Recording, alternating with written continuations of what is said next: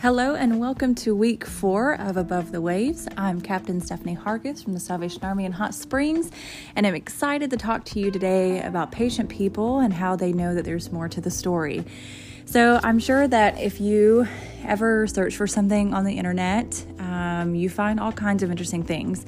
Some of these things are helpful, and of course, you know that as well as I do that there are some things that are not so helpful. The website, thetoptens.com, isn't helpful, but it is entertaining. Through online voting, this site generates a top list for everything from the top 10 battles in history to the top 10 house pets, which I, for one, would definitely be interested in. When the site surveyed people about the 10, top 10 biggest pet peeves, I want to share with you some of the answers, and you might even find some of these interesting. Number three, people who have bad driving etiquette. Yes, we always think that's the other people, not us, right?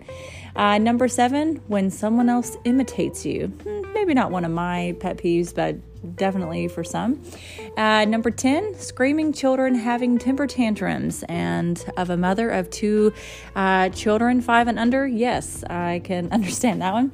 And the number one most annoying pet peeve, and I want you to think do you possibly know what it could be? When people chew with their mouth open. Now, I'm not pointing fingers. Maybe you're the person who finds it annoying, or maybe you're the one that chews with their mouth open. I have braces, so I, for one, do chew with my mouth open. So, with this being the number one pet peeve, I should probably really pay attention to that. Um, but you know, uh, the reason why I share this is there's something very interesting about this list. Uh, do you possibly can think of what that might be, um, well, I'm going to tell you anyway. Everything on it is about what other people do. Now, you're probably very smart, so you probably would have gathered that. There was nothing on this top list um, that said anything like when I oversleep my alarm, or when I gossip about my coworker for no reason at all, or when I lose temper with my kids. Nope, everything on that list was always about someone else. And if you and I had enough time, actually, it probably wouldn't take very long at all. We could probably create our top 10 list of things that annoy us, and chances are they'd all follow the same pattern. Our complaints would all involve other people and what they do or don't do.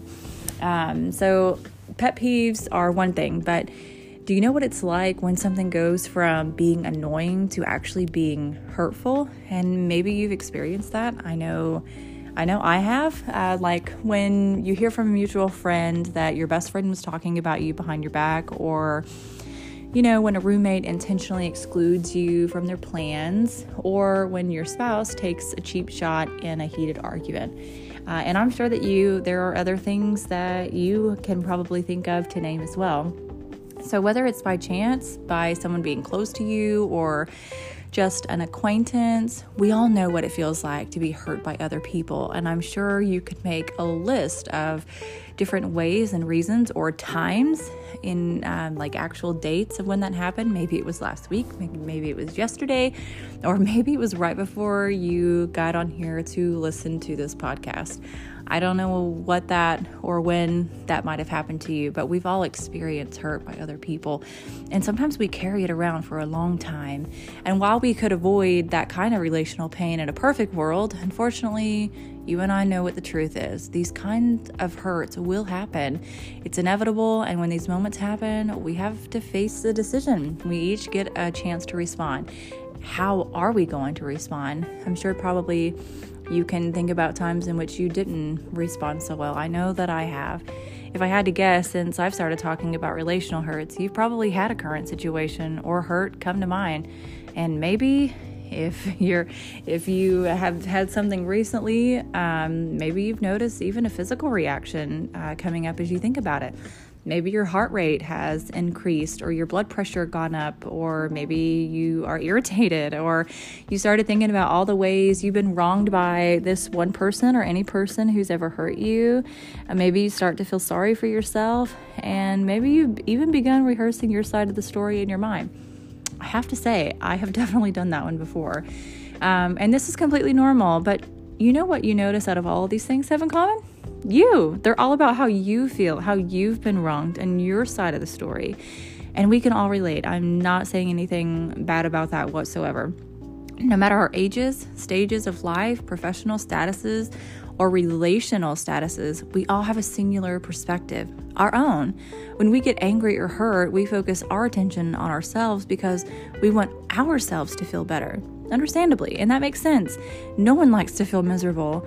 But if you've ever spent much time stewing on something that hurt you or dwelling on a situation that frustrated you, you know that feeling better is the opposite of what happens.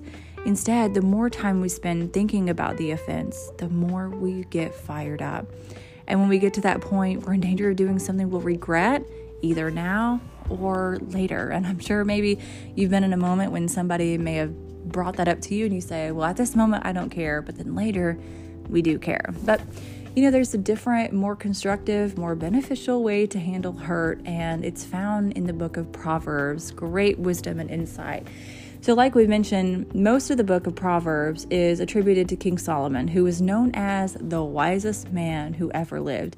And wisdom is generally a result of life experience, which usually means that someone learned the hard way. I'm not pointing fingers, but I guess that if I could see you in person right now, you would probably raise your hand because I definitely have learned some lessons the hard way. Solomon's intention when he started his Proverbs was to help other people gain wisdom before they made the same mistakes. How brilliant and wonderful is that? So, on the topic of being heard, he shared this. And this is found in Proverbs chapter 19, verse 11. A person's wisdom yields patience. It is to one's glory to overlook an offense. I'm going to say it again. A person's wisdom yields patience. It is to one's glory to overlook an offense. So I want to look at the first part of this verse. Before he addresses offense, he says a person's wisdom leads to patience. And he's not talking about the kind of patience required to wait for your Amazon delivery or to wait in line at the DMV. Can I get an amen? Solomon is talking about being patient with people which is very difficult. In this case, patience patience means slow down, take a moment or maybe a few moments and then respond to someone who has hurt you. And when I was younger, I remember watching Blue's Clues and he would always count to 10. I thought that was so lame, but one day I remember trying that and it actually made me feel better in a weird kind of way. So I guess you got to find what works for you. Uh, it doesn't mean that you have to ignore your feelings or allow people to take advantage of you because you're not a doormat. It's about learning to take a minute, to take a breath, and step away without immediately going into attack mode. Because in this way, patience is slowing down your reaction, and that's very important. It's not about um, righting a wrong or proving that you're right. It's taking a moment to slow down and think before you react. Um, so, here's one way to, to develop patience in responding to others. Um, consider what might be going on in someone else's life, which I know is hard because, especially in the society we live in, it's not really focused on others; it's focused inwardly to ourselves. Um, but here's here's a few um, examples. So, when a friend talks to you about talks about you behind your back, consider what might be going on in their lives that makes them feel they have to talk to you to gain acceptance with someone else or talk about you. Sorry. Um, so or maybe when your roommate excludes you from plans, take into account his insecurity or her insecurity of being the new person in a new city and need to establish their own kind of social circle. Or maybe when your spouse has something hurtful in an argument, take into account the stress they're under and the pain they feel that made them lash out in that way. And my husband and I, we've been married for 10 years. I by no means think that our marriage is perfect, but um, you start to, when you are focused on other people um, and you start to look to them to see how they respond or what stresses they're under, communication is huge with that. And um, so if maybe one of us think that the other said something hurtful in an agreement, that's something to say, okay, well, this isn't typical, so let's take a moment and and talk about what's going on, and that's super helpful. Um, so, in other words, overlooking an offense means not just looking past what's happening to you right now, but also looking toward what else might be happening in a person's life. It's learning to see yourself as a part of the story, but not the whole story. So, to kind of put it in in a simple way, a wise person can see beyond the immediate circumstances and beyond themselves. So, anytime you learn to do that, you're well on your way to finding more peace and less stress in your relationships. That doesn't make you numb to what you experienced. Uh, you'll still feel the hurt relational issues can cause for sure, but you'll no longer see your hurt as the whole story. And when your perspective changes, other things change as well. You'll find yourself able to stay calmer and more empathetic. Because wisdom it gives you patience. Understanding a situation gives you patience. And wise people are patient people with themselves and also with others which makes the opposite true as well. Unwise people are impatient. An unwise person is someone who believes they know best and here's a few ways they're convinced that they're the central character to both their story and everyone else's story they think they know what should happen in any and every circumstance they try to maneuver and manipulate their way uh, into control. And they also believe that they know how and when things should happen. So, when you think you know what's best for you and those around you, you'll be frustrated until either you get your way or they get what they deserve. Um, and that's, gosh, that's miserable and an, an exhausting way to live. But more than that, it's a small way to live because this way of thinking keeps you focused on yourself. Unwise, impatient people are real really they're people whose world is all about them. So it's it's also important to remember that God isn't just thinking about you. Yes, of course, don't hear what I'm not saying. He has his eye on you and your hurt, but he's also thinking about the very person who hurt you, which is why the proverb continues this way. The other, the, the second half of the verse, it is to one's glory to overlook an offense. Now, that's that's a pretty big statement. It's to your glory to overlook something or someone who's annoying you. This isn't typically how we think. We're not really taught to think that way. Um, I remember growing up, we have a rule. We had a rule in our house that you know, don't start the fight, but you sure can finish it. Now, I never um, got into fights, but I always thought, well, at least I know I won't get in trouble. Um, so we're not really taught to think about looking the other way um, to overlook someone who's annoying you. Now, of course, don't hear what I'm not saying. You're not meant to be a doormat, um, but this is typically um, not how we think. So we think that overlooking someone else's failure is to their glory, like they're getting away with something. And because we feel that way, our internal sense of justice is set off. And it doesn't seem right or fair or even okay. But Solomon was saying your ability to overlook an offense isn't about the other person, it is about you. It's to your glory to consider the other person's circumstance, um, their circumstances. So, overlooking the offense, the offense, it elevates you, but in the right way, not as a victim, but as a person able and willing to take the high road. I remember my mom always saying that: just take the high road. Even more, you don't just look your best; you actually become a better uh, version of yourself, a wiser version and of course, the opposite is true too. When you refuse to overlook an offense, offense, which I, oh goodness, I have been there, you will look worse. Uh, when you dwell on an offense, you will feel worse and you will be the person who hurts the most. And then, if you're like me, then you think about it all the time until it's dealt with. Um, so it it really uh, will consume your mind and it will dominate your emotions. But Overlooking an offense sets you free from the emotional control an outside circumstance can have on you. Goodness, that is absolutely confounding. By overlooking an offense, that it sets you free from the emotional control an outside circumstance can have on you. That is wisdom in and of itself.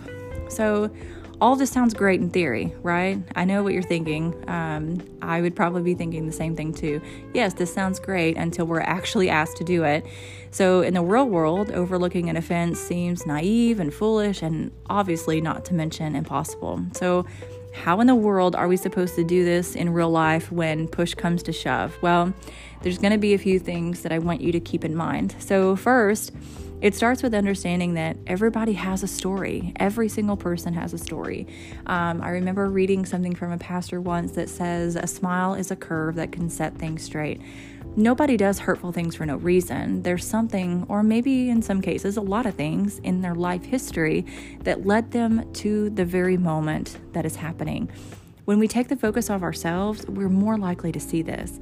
So when people say or do things that hurt you, quite often it's not personal. It's not even about you. It's just you happen to be on the receiving end, unfortunately. And I know that stinks. Hurt people hurt people. Maybe you've heard that before. The offense usually doesn't happen because they're out to get you. Remember, we aren't the center of every story. Sometimes people have things going on that you and I could never imagine. Learning to be generous with our thoughts and actions toward people in these moments not only extends grace to them, but also molds us into a more grace filled, wisdom filled person. It's vital that you and I both learn to believe the most generous story about other people. That we make um, that we make positive, um, that we make uh, empathetic and assumptions instead of assuming that they're being malicious. So, learn as much as you can about someone's story. That's how we become wise. That's how we make life less about ourselves. And that's how we glow, grow in glory. So, I want you to remember this. Patient people know there's more to the story.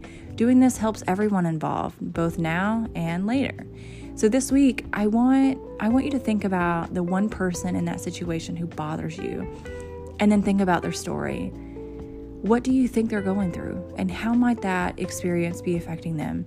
Maybe someone is coming to mind for you, and I know that someone is definitely coming to mind for me. And I want not just you, but also me, I want us to practice shifting the story from being about us to being about them and what they might have, have going on.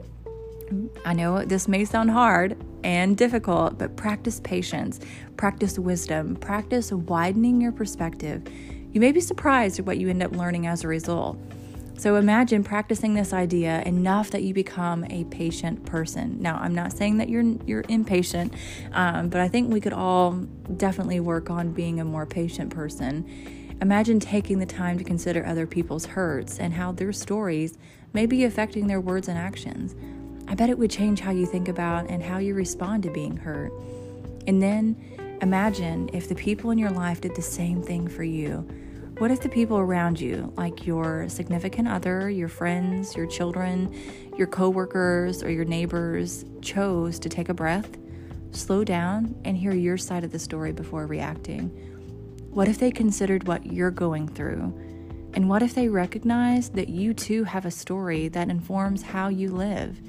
What if they considered your story when considering your behavior? It would make a difference, wouldn't it?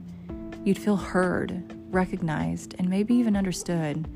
And when we all take time to learn someone else's story, it's good for everyone involved, both now and also later. Let's pray together.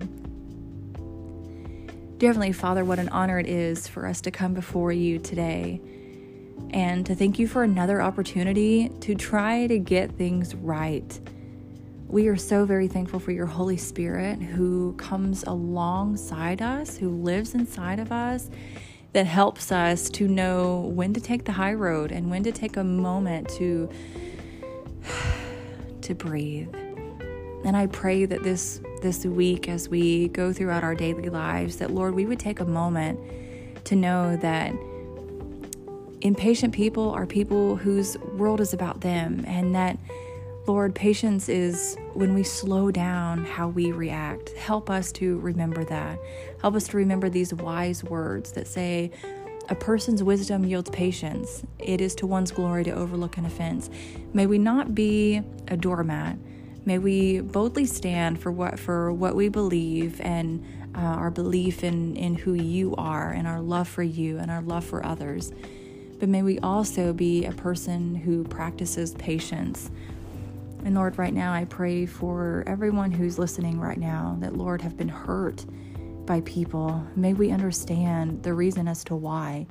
No, we may not understand each and every detail of what must be happening but Lord, may we see that sometimes it's not it's not about us. It's not about uh, what's going on with us, rather than what they might be going through in the reason why they're reacting or reacted the way they did.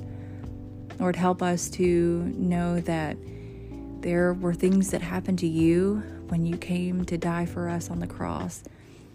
And not once did you point a finger, but Lord, you had said, Forgive them, for they know not what they do.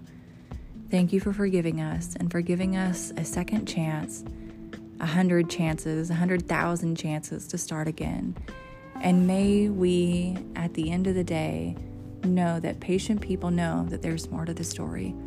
Lord, we love you and we thank you for being with us another week in the trenches to go and win souls for you.